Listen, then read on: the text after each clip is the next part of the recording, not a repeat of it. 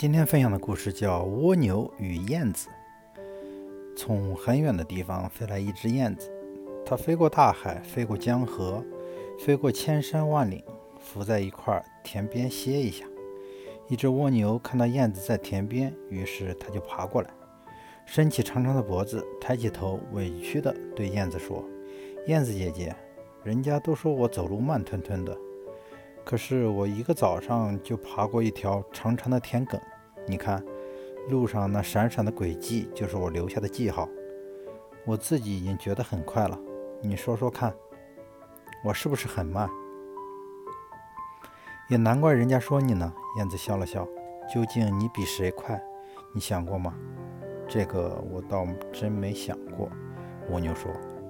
啊，燕子说，那你就好好想一想，比一比。说完就要飞走，蜗牛叫住燕子，要它再歇一会儿。